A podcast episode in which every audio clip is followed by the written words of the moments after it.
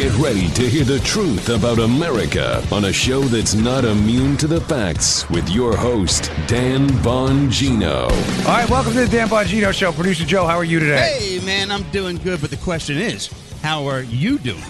I, I made it uh, out of uh, surgery thanks to the wonderful, terrific surgeon, Dr. Wade Van Sice, and the incredible staff at the Jupiter Outpatient Surgical Center. They were really nice out there. Uh, so, yeah, here is uh, here's my arm.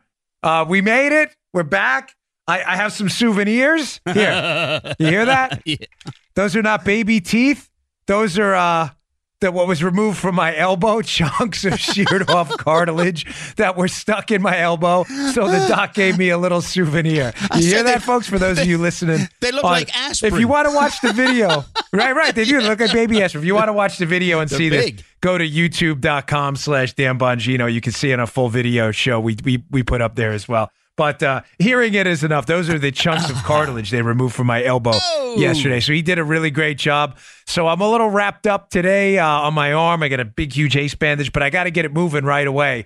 So uh, it's been super, uh, super painful to move. It's really swollen. But we don't miss shows here. No. And I got a lot of important stuff to cover today. So enough about my medical maladies. Let's get right to the show. Today's show brought to you by our buddies at Boll and Branch. Folks, if you're not sleeping on Boll and Branch sheets, you're making a huge mistake because you're probably getting a crappy night's sleep. You get a much better one with Boll and Branch. We're never going to agree on everything, but I think we can agree we could all use more sleep. Getting a great night's sleep is easier and more affordable than you think. You don't need an expensive new mattress or sleeping pills. You just need to change your sheets. That's why you should check out Boll and Branch. Everything Boll and Branch makes, from bedding to blankets, is made from 100% organic cotton, which means they start out super soft and they get softer over time like a fine wine. Everyone who tries Boll and Branch sheets loves them. That's why they have thousands, thousands of five star reviews. Forbes, the Wall Street Journal, and Fast Company are all talking about Boll and Branch. Even three U.S. presidents sleep on Boll and Branch sheets. Uh, sheets. Shipping is free. You could try them for 30 nights if you don't love them, but you will. Send them back for a refund. But I doubt you want to send them back. These are awesome. They're super comfortable. But there's no risk and no reason to not give them a try. You will not regret it, folks. Get you started right now, my listeners. Get $50 off your first set of sheets at Boll, B O L L, and branch.com, promo code Bongino. That's bollandbranch.com, promo code Bongino. Go to bollandbranch.com, promo code Bongino for $50 off your first set of sheets. Bollandbranch.com, promo code Bongino. You will not regret it. Good night's sleep is waiting for you. Go pick them up. Okay, All right. it's going to be an important show. Folks, is Joe Biden dirty? Oh, It's an important question. I didn't tell Joe where I was going to go with this show. No. Paula kind of knows, but now we have the 2020 presidential uh, race heating up, the Democrat primary. We're going to have Joe Biden get in uh, probably relatively shortly. And I think it's an important question Is Joe Biden dirty? Now, I, I use that title for a number of reasons. One, uh, I, I obviously mean, is he. Is Joe Biden have some issues right now when it comes to foreign connections, since foreign connections appear to be a very big deal, right? Right. Remember the whole Russian collusion case is bedrocked on the fact, Joe, that Donald Trump somehow met with Russians and these Russians, these Russian connections are a big deal and they should all be vetted. Okay.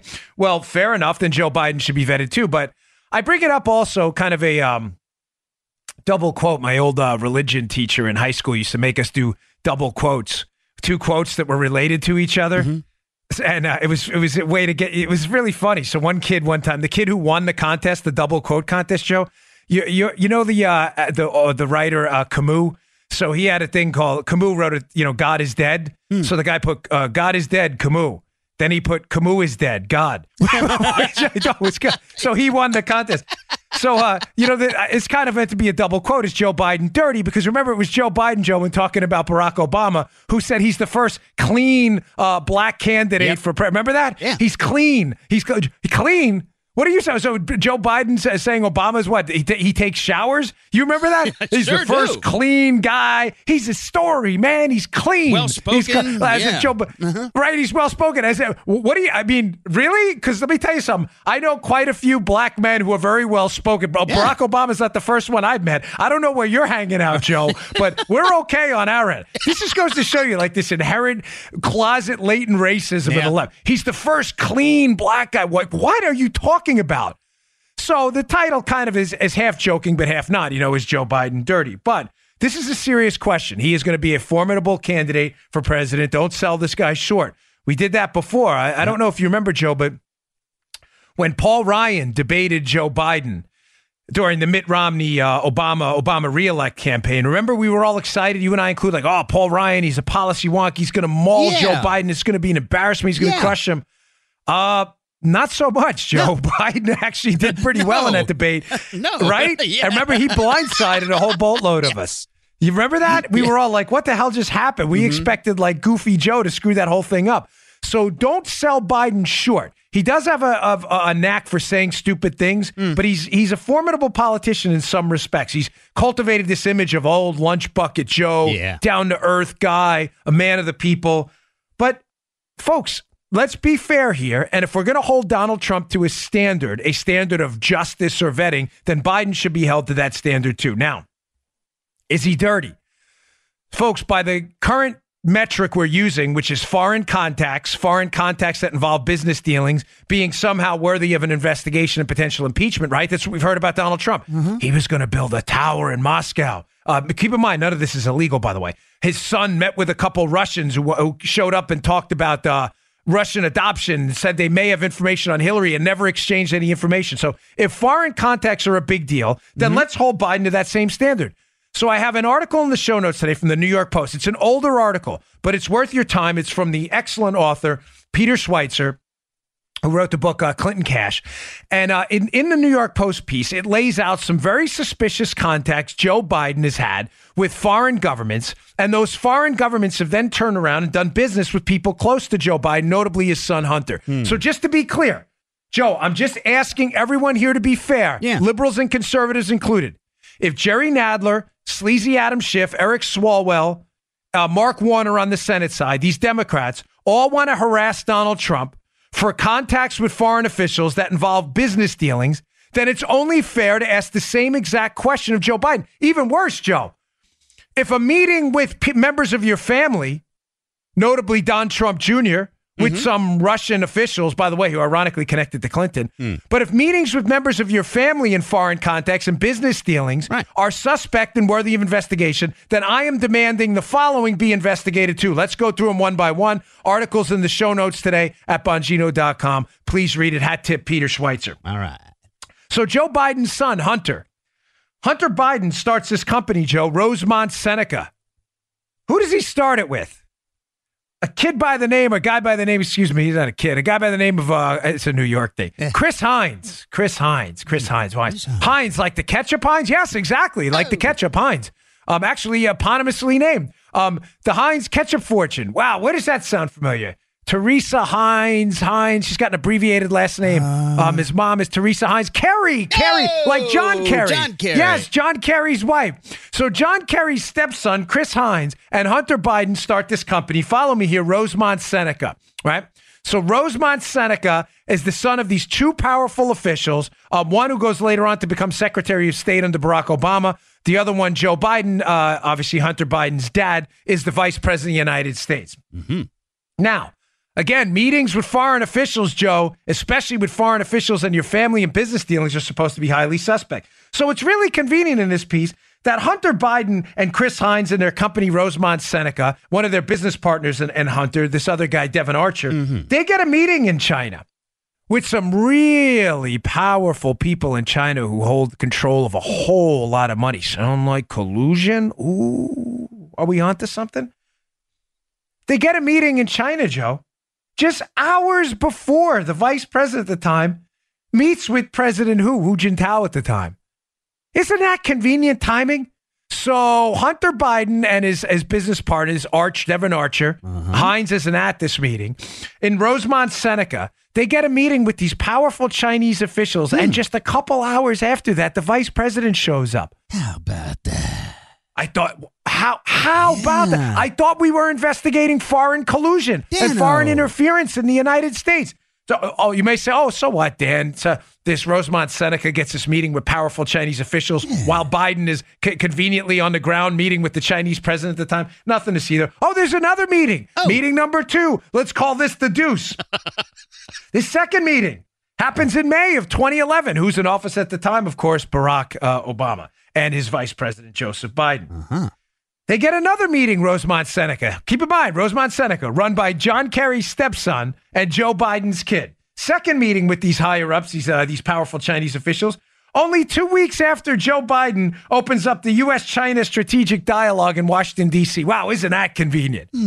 Wow, how about that? How about that? How about that? Joe Biden was Joe Biden. Did they get these meetings because of Joe Biden? Did Biden have anything to do with it? Did is Biden aware that his son was doing business with higher ups in the Chinese government about investment contracts uh, uh, corresponding to the same time frame Joe Biden's meeting with Chinese officials?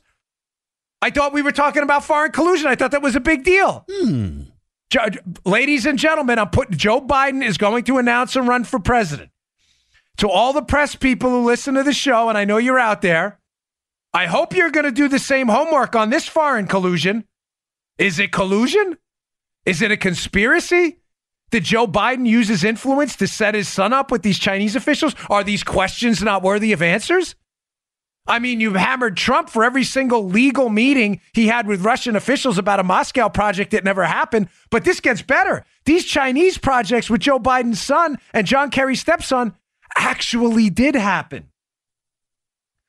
Let's go to the trifecta. There's a 2013 visit, Joe. Yeah. Another visit with Hunter Biden and his uh, these Chinese officials. And after this visit, we get this convenient deal where Joe Biden and his uh, Joe Biden's kid, Yeah. they have this company they invest in, BHR, that joins forces with AVIC, this uh, this Chinese investment company, and they buy a company called Henniges. Forgive me if I'm saying it wrong. Okay. They buy this company, and this company produces. So Joe Biden's company, just so we're clear, excuse me, Joe Biden's kid, Hunter, their company teams up with Chinese officials to buy another company that sells and buy, buys sensitive U.S. equipment that can be used for dual use military technology. The purchase of this, Joe, of this company by Joe Biden's kid and the Chinese, given that there's going to be a significant amount of Chinese investment in it, mm-hmm. has to be proved by CFIUS, the Council on Foreign Investment in the United States. Where does that sound familiar? CFIUS. Remember the name. CFIUS, we always say, remember the name so you can Yes, put yes. these pieces together. The Council on Foreign Investment in the United States, made up of high ranking officials who have to ultimately, who can disapprove a foreign purchase of a U.S. company based on sensitive technology, is the same exact board that approved the Uranium One deal. This board had to approve the sale of this company to this company controlled by Hunter Biden. Mm-hmm. Wow, Joe. All of a sudden, CFIUS gives it the rubber stamp. Well- Amazing how this CFIUS always seems to appear stacked with Obama officials Eric Holder, Hillary Clinton when she was Secretary of State, uh, John Kerry. These people on the CFIUS board who can disapprove these deals seem to give the rubber stamp to these approved deals. Uranium One, Henniges, or however you pronounce it, this company that sells uh, uh, dual use military technology. All of a sudden, these things get approved right away, lickety split, in a snap. But there's no no talk in the mainstream media now about Joe Biden and his foreign connections. Did Joe Biden know about this? Joe Biden know his, his son was involved with this Chinese company with the purchase of sensitive technology? Is anybody even reporting on this? Maybe Joe Biden needs to take a shower and get clean. Obama, he's the first clean guy to run for office. Is he clean, Biden? These these questions not worthy of answers? What exactly was discussed at these meetings? I mean, you've dragged Donald Trump through the woodshed for legal meetings with Russians about a Moscow tower project that never even happened. You've produced no evidence of illegality whatsoever, and you've dragged him through the woodshed here, thrown him in a wood chipper over meetings with foreign individuals that led to absolutely nothing that Donald Trump Jr. has been perfectly open about, ironically, with Russians connected to the Clinton space. And yet, these foreign Chinese contacts between Hunter Biden and John Kerry's stepson with the Chinese, you're not even remotely interested? Oh, it gets better, Joe. We've talked about this before. You smell a natural gas Oh, anywhere? That's I yeah. Sounds like methane in that, like in that FAQ from the Green New Deal. Methane emissions from the wrong Yes. end of the cow. Sounds like that to me. Yeah, man. Gets better. So Joe Biden also, uh, Joe Biden also has an interest in Ukraine. Joe Biden pops in to visit the Ukrainians on April 14th of 2014. Right in April of 2014, he uh-huh. visits Ukraine. Conveniently, right after he visits Ukraine, Joe, where he wants to talk about Ukrainians' energy independence from oh. Russia, his son Hunter, yeah, same guy, same guy, same guy. Remember the Clinton joke when you're golfing, you hit a bad shot and a good shot. Bill Clinton, we used to golf with him, used to go, same guy. Same guy. Same guy, Hunter Biden, right after this April 2014 visit by his dad, the vice president, to Ukraine to talk about energy independence from the Russians by the Ukrainians. Conveniently, his son gets appointed to the board of the largest natural gas company in Ukraine, Burisma. Ah. Wow. Isn't that convenient? Boom. That's amazing. How did that happen? Wow. Boom is right. So he joins Burisma in April of 2014, right after the visit, just like all of these Chinese business ventures Hunter Biden seems to be involved in, seem to correspond exactly to meetings his dad has had with Chinese officials. Incredible how that happens and how nobody in the mainstream media Yeah. seems even remotely interested in Lunch Bucket Joe and his connections. Let's talk about old Lunch Bucket. Now it gets better. Now remember, folks, Burisma, one of their key officials, is a former ecology minister under a guy, uh, Yanukovych, who was the head of government in Ukraine, who was an ally of Manafort. Follow me, it's a little confusing. The lead is this Biden goes to Ukraine, talks about energy independence. His son gets a spot on an energy company in Ukraine promoting Ukrainian energy independence, a natural gas company. But the details are important here. Paul Manafort, subject to the dossier. Again, I'm not saying Manafort's a good guy or anything like that, but um, um, don't, don't get me wrong. I'm not defending Manafort at all in this. But Manafort is working for a pro Russian Ukrainian head of state, Yanukovych. Yanukovych is an enemy of the Obama administration. So the Obama administration, Joe, sees Manafort as an enemy too. Uh-huh. Manafort is a subject from day one. Everybody knows it. That's why Alexandra Chalupa at the DNC targets Manafort. Conveniently, Manafort shows up in the Trump orbit. Next thing you know, Trump becomes the subject of this big, huge spying thing, which I think was going on for a long time. Mm-hmm. Now, the company, the company Burisma, one of the board members on that, one of the heads of that company, is a is now an enemy of Yanukovych. He was a former government minister under him. He leaves. He's an enemy of them. He then hires. Uh, they hire Biden's kid to work for Burisma. Burisma, the company Hunter Biden gets a board spot on, in this big, nice, cushy position. Conveniently, in 2017, right after presidential the presidential election, signs a cooperation agreement with the Atlantic Council. Remember the Atlantic Council? All the board members of the Atlantic Council, well, uh, many of them have intimate roles in the Spygate scandal. Mhm, yeah. The Atlantic Council, one of their uh, advisors on the technology side, Dmitri Alperovitch, runs CrowdStrike, which is the company that analyzed the DNC computers. Evelyn Farkas is on the Atlantic Council, the woman who shows up at MSNBC after the election and says how we had all this information on Trump and the Russians. We had to tell people how we got it. Remember that? Yeah. Now, who funds the Atlantic Council? The Atlanta Council is funded by Viktor Pinchuk. Victor Pinchuk, a Ukrainian, another enormous donor to who? The Clinton Foundation. The Clinton Foundation, he's donated between 10 and 25 million dollars to the Clinton Foundation. He funds the Atlanta Council that right after the election, I believe in an effort to try to cozy up to the uh, Trump administration afterwards, Burisma signs a cooperation agreement with the Atlantic Council because there are some members of that that have government influence. And I think they're trying to make a lot of this stuff go away because they thought Hillary Clinton would be the president and their Burisma's connections to Biden would become a big deal if, if Hillary wasn't elected. You get my point? Yep, yep, yep.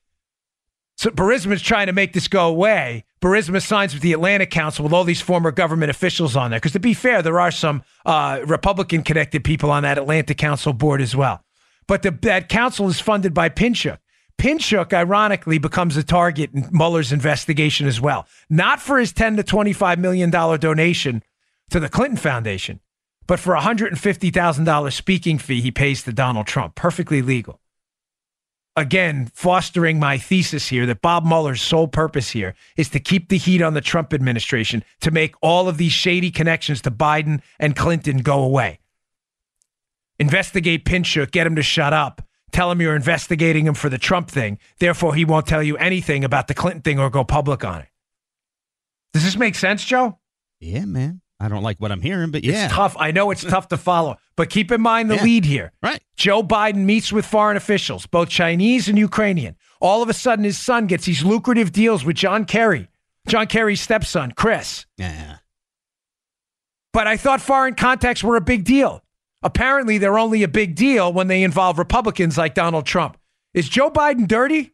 Is anyone looking into this? Is anyone asking Joe Biden about that trip conveniently timed to Ukraine right before his son got this lucrative deal with Burisma, the Ukrainian natural gas company?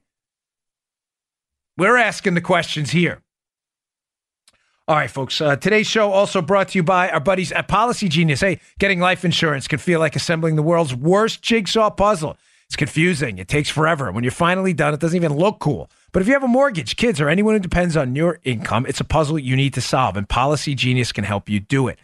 Policy Genius is the easy way to get life insurance. This is super easy to use. Highly recommended. In just two minutes, you can compare quotes from top insurers to find the best policy for you.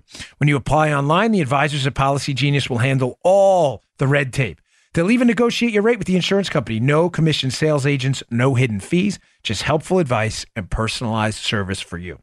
Policy Genius doesn't just make life insurance easy, they also make it easy to find home insurance, auto insurance, disability insurance. They're your one stop shop for financial protection. So if you find life insurance puzzling, head to policygenius.com PolicyGenius.com. In two minutes, you can compare quotes, find the right policy, and save up to 40% doing it. Policy Genius, the easiest way to compare and buy life insurance. PolicyGenius.com. Go check them out. Okay, moving on. So John Brennan is up to his old tricks. Sleazy, slimy John Brennan, who uh, started this investigation, I believe, in conjunction with officials in the Obama administration and the Clinton team into the Trump team, obviously had to be intimately aware of the whole Spygate debacle. We don't mm-hmm. get involved with foreign spying overseas without the CIA being intimately involved in this. Uh, so you have a, a Brennan, a, a central key figure in the Spygate scandal. So Brennan made an appearance. This cut's a little long. It's a little over a minute. Um, I cut some of it out because it, it's actually longer. It's about three minutes long. Mm-hmm. But I want to get to the core of it because Brennan's up to his old tricks again. He was on MSNBC with, uh, I believe it's Lawrence O'Donnell. And he's asked the question about the impending Mueller report, which we believe will be released this week, possibly on Friday. Bob Mueller's report. Here's Brennan's take on what he thinks is going to be contained in this report. And listen closely because I want to tell you, he's doing a little dipsy do flipperoo here, and he's trying to bait the Trump team into something. So play the cut, and I'll explain what I mean afterwards. Are, are, you one who's willing to, uh, at this stage of the game, venture a guess about where Robert Mueller is in his process and how close he is to filing a report? And beyond that, what you would expect from such a report? Well, I think Robert Mueller wants to be able to um, conclude his work and turn over the investigative threads to the Southern District of New York, the Eastern District of Virginia, and other jurisdictions as appropriate. Um, as we're coming up to two years, so I think he does want to conclude that. Um, I wouldn't be surprised if for example, this week on Friday, not knowing anything about it. But Friday is the day that the grand jury indictments come down. And also, this Friday is better than next Friday because next Friday is the 15th of March, which is the Ides of March. And I don't think Robert Mueller will want to have that dramatic uh, flair of the Ides of March when he is going to be delivering what I think are going to be his indictments, the final indictments, as well as the report that he gives to the Attorney General. What makes you believe that he has more indictments? Um, because he hasn't addressed the issues related to criminal conspiracy as well as any individuals. Criminal conspiracy involving the Russian and Russians, yes, yeah. I think it was very in, and, and in terms of area, American person, you know, U.S. persons. That's an area you know something about. That that investigation was developing while you were still on the job. Well, it was in terms of looking at what was going on with the Russians and whether or not U.S. persons were actively collaborating, colluding, cooperating, involved in a conspiracy with them or not. Uh, but also if there's going to be any member of Did you the see Trump enough family, at that stage to believe that there would now that that would result in indictments once investigated? I, I thought at the time that there was going to be individuals who were going to have uh, issues with the Department of Justice. Yes, and I think we've already seen a number of individuals who have been indicted, either have pled guilty uh, or have been convicted now. So I, again, I don't have any inside knowledge. I'm not talking with anybody in the special yes, counsel. there we go. So Brennan has no inside knowledge, which is nonsense. We all know he's intimately familiar with what went on. Brennan, mm-hmm. of course, of course, was intimately familiar with the dossier. But here's what he's trying to do here. He's setting the public up for the fact that this is going to be a big zero and this is going to be a big nothing. And he's incentivizing Mueller or trying to send little coded dog whistle language to, you notice what he said, Joe? Uh, to, to, to, refer cases out to, what is it? He said the Eastern District yeah, of Virginia, yeah, the yeah. Southern District of New York. Yep.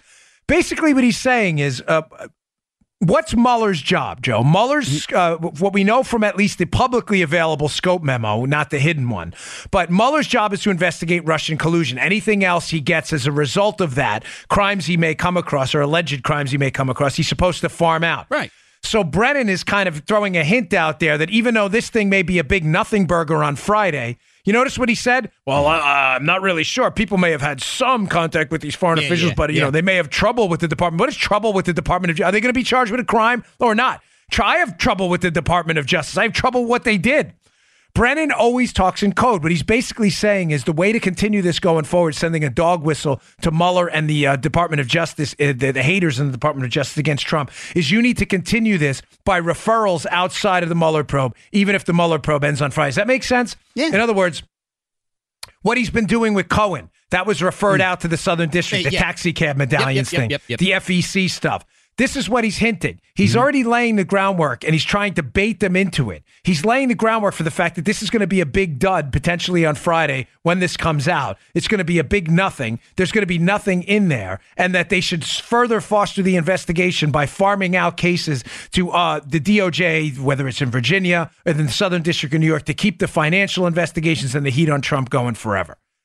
Brennan Brennan's a dog, folks. I'm sorry. This guy is awful. He is one of the worst human beings on the planet. I have never heard a former CIA director talk like this in my life. A guy who was intimately involved in the spying operation on Donald Trump, out there as a paid contributor on one of these networks, dogging the president of the United States, speaking about things he knows he was intimately involved in. This guy is awful. Now, there's an interesting um theory developing that I, a guy is uh like I've been communicating with has been uh sending me over an interesting theory developing about how Mueller's job right now is not just to keep the heat on Donald Trump, Joe, but his job is also to make sure that the dossier that the dossier uh, has some air of legitimacy to it. I'm going to start expounding on this a little bit. It's something I've been working on a little bit with my uh, on my second book with with uh, with someone out there too.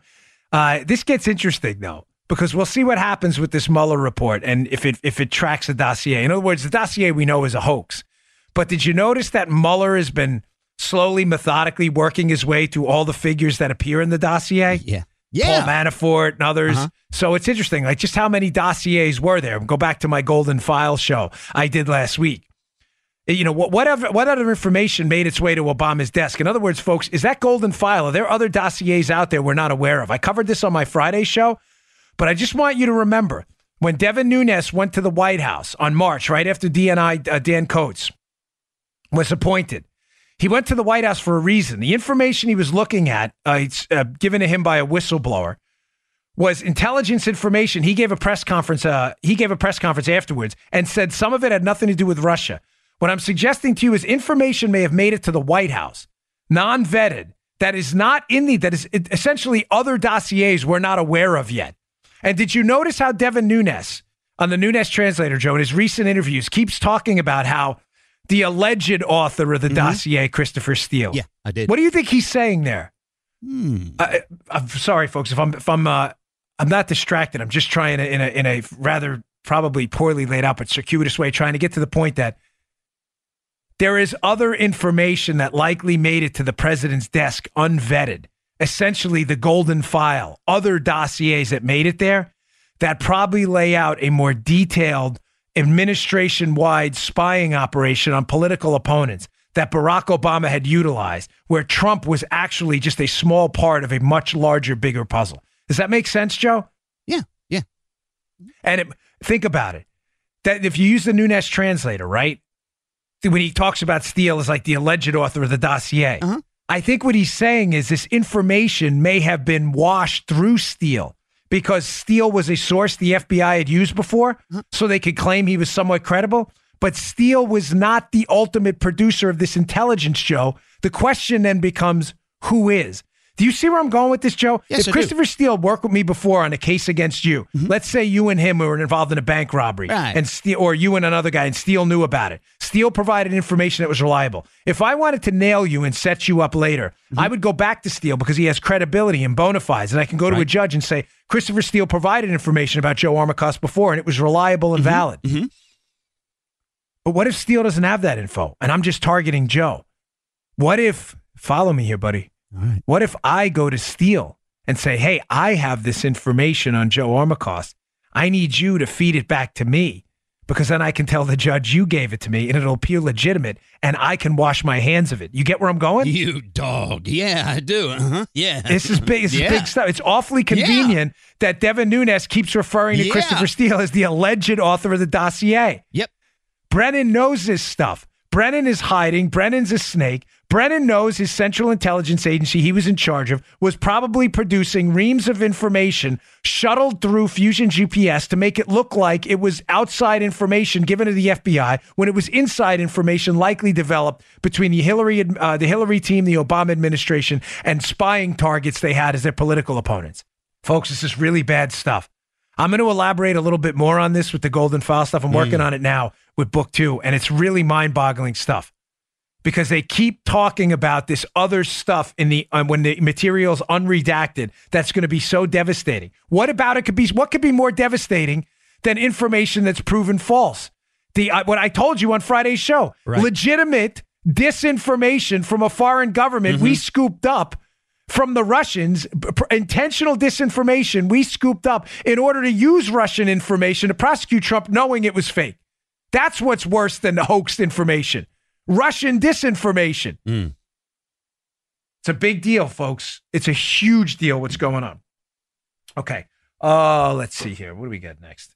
Ah, ah, buddy. Da Nang Dick. We love Da Nang Dick Blumenthal. Yeah, uh, Senator Richard Blumenthal, uh, you know, uh, who said he was in Vietnam and was not, uh, which is, I, I mean, listen, I obviously was was not in Vietnam. I lost an uncle there uh, who died quite heroically over there. But I can only imagine to the people, the heroic men and women who did serve over there in Vietnam, that they would probably find it, Joe, that's your generation, would probably find it pretty offensive that a guy claimed he was over there uh, who wasn't. So this is a U.S. senator who Trump has aptly named Da Nang Dick.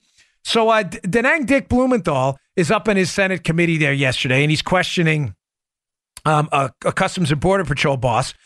Uh, and of course, Da Nang Dick wants to gaslight you and spin misinformation. And I want to play his video cut of this guy just shutting Da Nang Dick down. This is really epic stuff. Play that cut. But the illicit narcotics are coming primarily still through the ports of entry. That's where our The- seizures the are made. numbers of border crossings are still at a historic low compared to other times in our nation's history.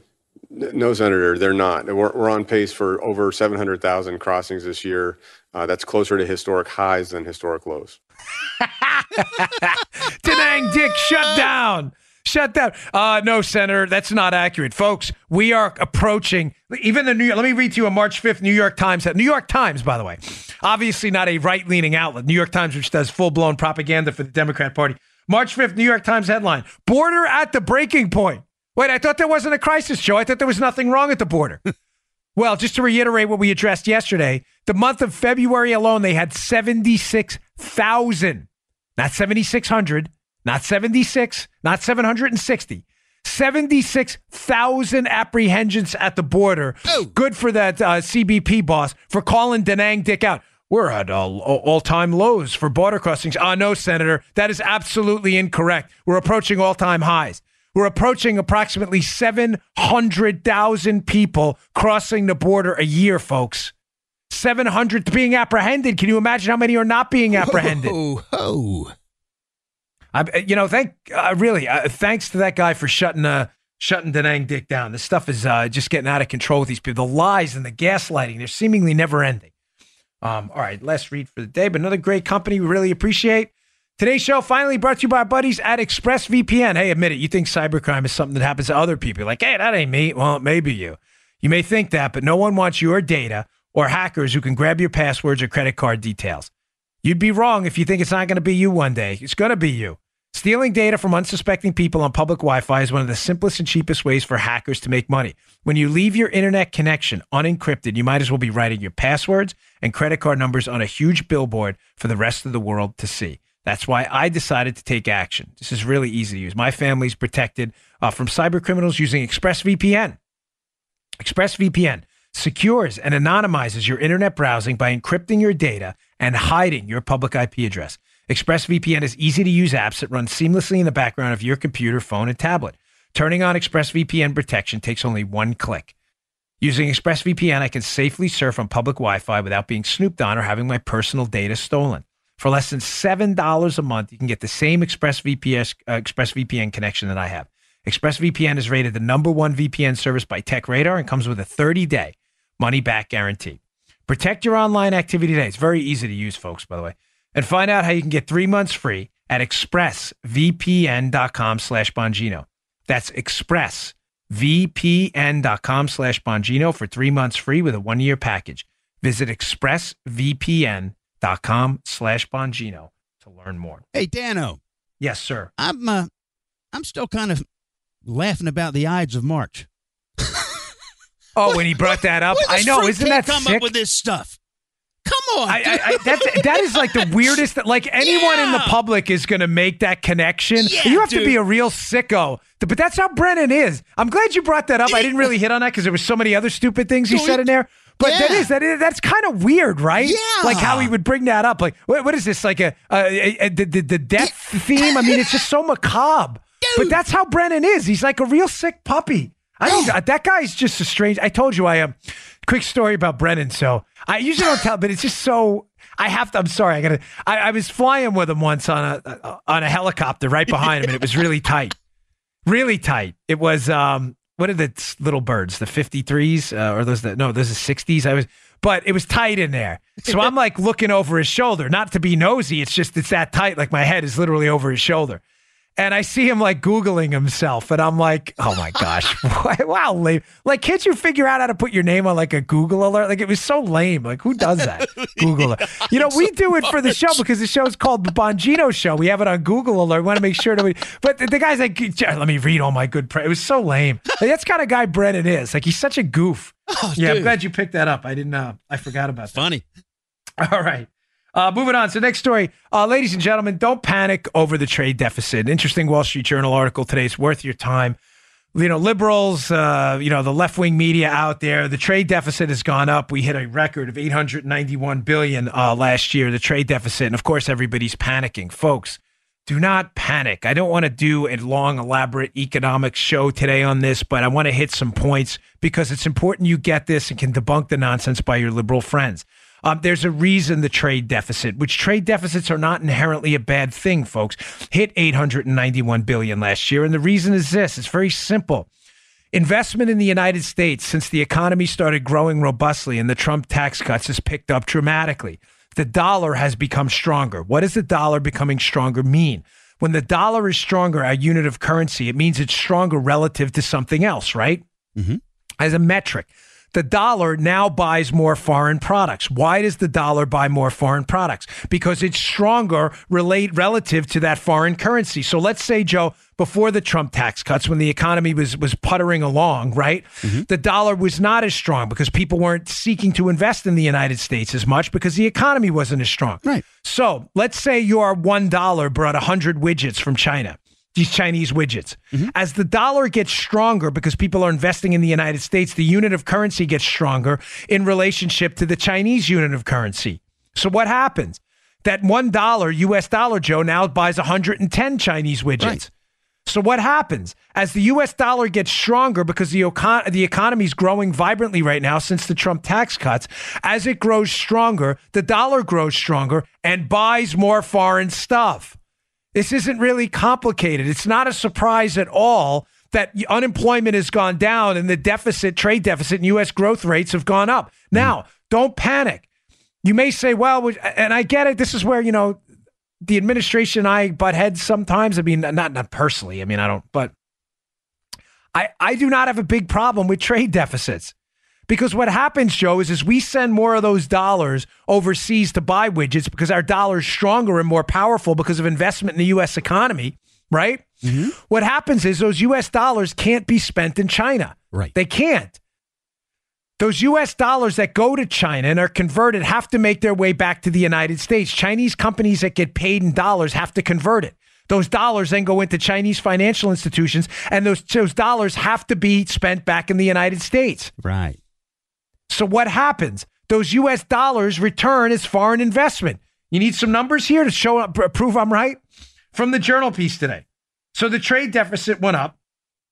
Stronger dollar makes imports cheaper. The dollar goes farther, buys more foreign stuff. Joe, fixed investment in the United States in structures and equipment is up 5 and 7%. Why is that? Whoa. Because the foreign dollar is being used to buy imports overseas because it's strong and can buy a lot of stuff overseas now.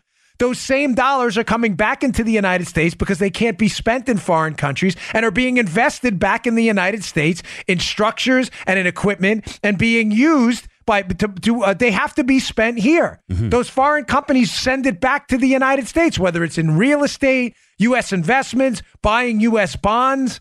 The money comes back in the United States as investments. The capital account always works out to be zero.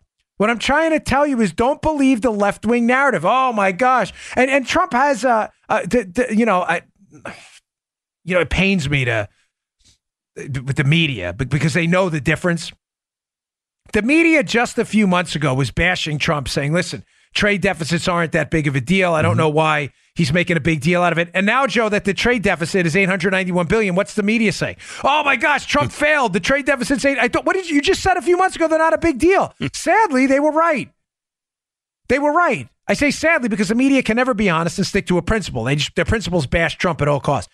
Don't fret about the trade deficit. The trade deficit is big because the dollar is powerful and can buy a bunch of foreign stuff. The money comes back in the United States as investment. That's why investment's up. This is not a this is not a this is not there's nothing unusual about this. Okay, a couple uh stories and we'll roll for the day as I slowly recover from this thing. I can't take this thing off till Friday. I'm sorry, but it's just so weird. You know, but this show, this is how we do it. You'd think like uh I put a jacket on or yeah. something, but you, you get to see me, all my scars and everything. You know, folks, this is how we rock and roll in the show. I wasn't missing the show today, no matter what. And this is not taped, by the way. This is, uh, what is it, Thursday? This is, yeah. Here, there's my phone. Look, can you see the date on there? there's a Thursday, March 7th. So we're doing, I was not missing my show no matter what. I was a little groggy though yesterday after the anesthesia wore off. I've had anesthesia like 10 times or so now. And I got to tell you, this is the first time that, uh, I was like, it took a little bit. My wife was like, "You gonna be okay tomorrow to do the show?" Because I was really like super groggy last night. I had a tough time sleeping. Yeah, I thought you might be. I, that's why I, I know. I know. I bet you were waiting for that call today. Like, uh, hey man, we're not. Nah, we're well, doing. I actually, I feel okay. I'm, I'm a mm-hmm. little. Uh, I'm a little warm though. I don't know. Um, you know what the deal with that is, but a little. I think it's just from. You know, he really dug a lot of stuff out of my elbow. Look at those things. Check that out. Is that crazy? the little teeth they pulled out of there. It's amazing. What's that, Paula? No, he gave us picture. I know, I know. I left him in the bedroom inside. Paula wants to know if the uh, he gave me pictures of my elbow. It's like we need to show them tomorrow. Maybe some of the doctors in the audience can check them out too. They were my elbow, like the cartilage is shredded, Joe. It looks like oh. ripped up like cotton. You know, it's supposed to look smooth. It yeah. was really a mess. Mm. Yeah, so uh, he did a, he did some good work. This doctor's awesome though. He's got a great bedside manner too. Wade Van Cise, what a name too. Love that guy. Well, is that a that's a doctor's name right there, isn't it? All right, let me get back to the content. You know me, I can go on all day. So uh, another piece in the Wall Street Journal today about how California is becoming like almost a childish, infantile state. Um, how they can't seem to be honest with their citizens and and tell them what's going on with their tax dollars. They talk about two specific programs, how these are incubators for liberal stupidity, and no one will be honest with the citizens of California. Uh, program number one, Joe. They keep talking in California about single payer, single payer. We're going to yeah. institute single payer. Gavin Newsom, the gov- new governor of California, big fan of government controlled medicine in California. Basically, free air quotes, free healthcare. Um, yeah. in California. What they don't want to tell people though is that that free healthcare in California is going to cost people. Get a load of this, Joe. $400 billion a year. Now, let's put that in context. The entire state budget of the already profligate overspending state of California now is 200 billion. So the journal in the journal piece, he goes through like, folks, isn't this basic math? Huh? I mean, can't they just be honest? Like, even in California, this liberal incubator of, of, of far left progressive stupidity, can't they just be honest with their people and say, uh, ladies and gentlemen, citizens of California, there's simply no money to pay for this? The 200 billion we spend now, we would require us to double the entire state budget, 400 billion in additional spending. Think about what I'm telling you. They spend 200 billion now. The 400 billion is in addition to their already over the top state budget now.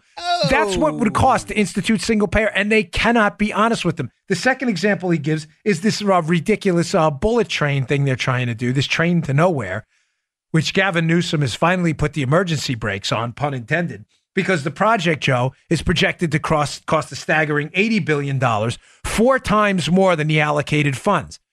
So, folks, again, in California, um, uh, it, it- this is like childish, infantile stuff. You have the numbers, you have the data, you have the facts laid out in front of you, you have the arithmetic and the math. The math doesn't work, and it's like they're intentionally lying to themselves. You know this.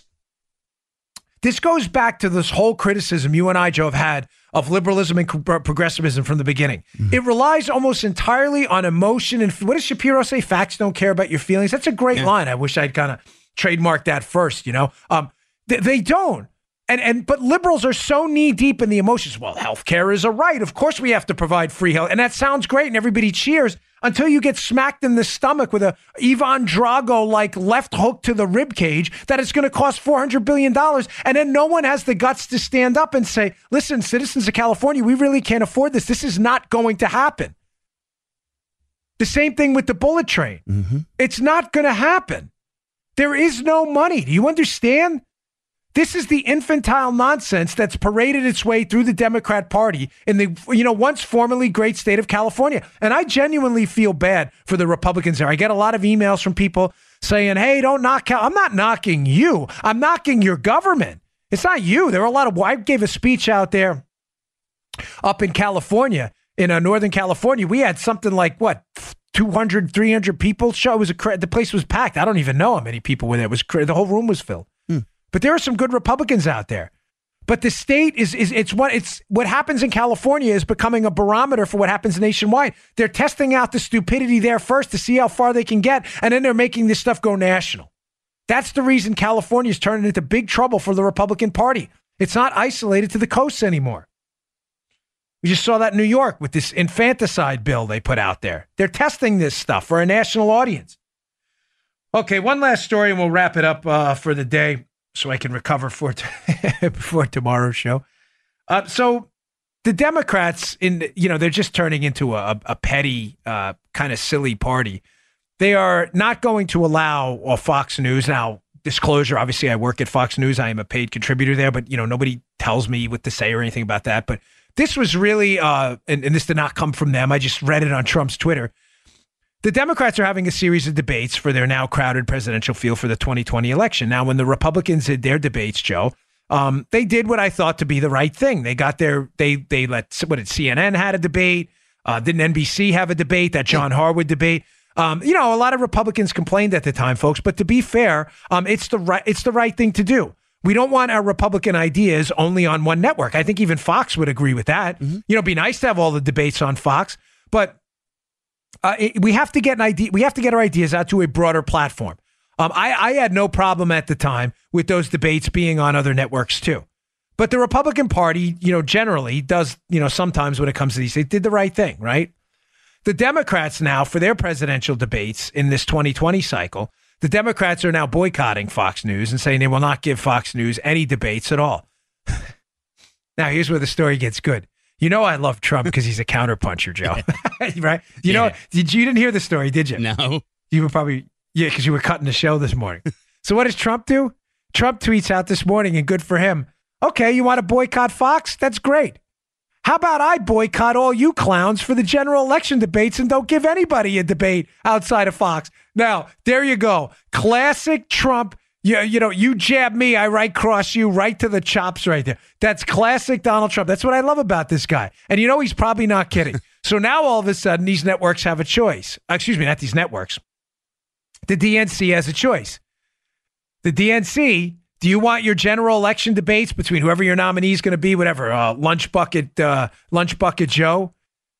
Do you want those on on uh, on on Fox and elsewhere and other networks, or do you want to play this? Uh, I'm taking my toys and going home nonsense. Not give Fox a debate during the primary season, and then you're going to get screwed because Trump will only appear on Fox in the general election after that.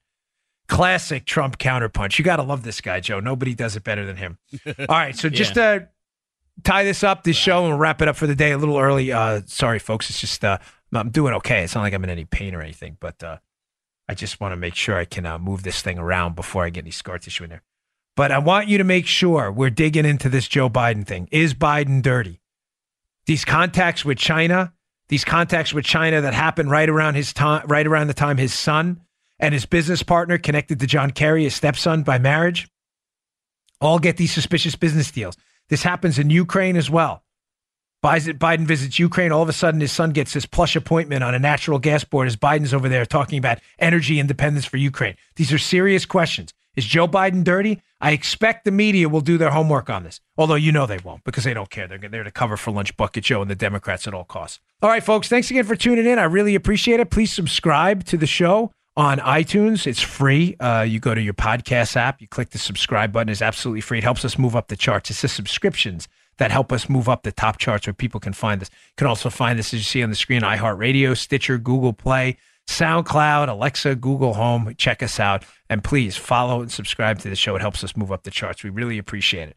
Thanks for tuning in, folks. I'll see you all tomorrow. You just heard The Dan Bongino Show. You can also get Dan's podcasts on iTunes or SoundCloud and follow Dan on Twitter 24 7 at DBongino.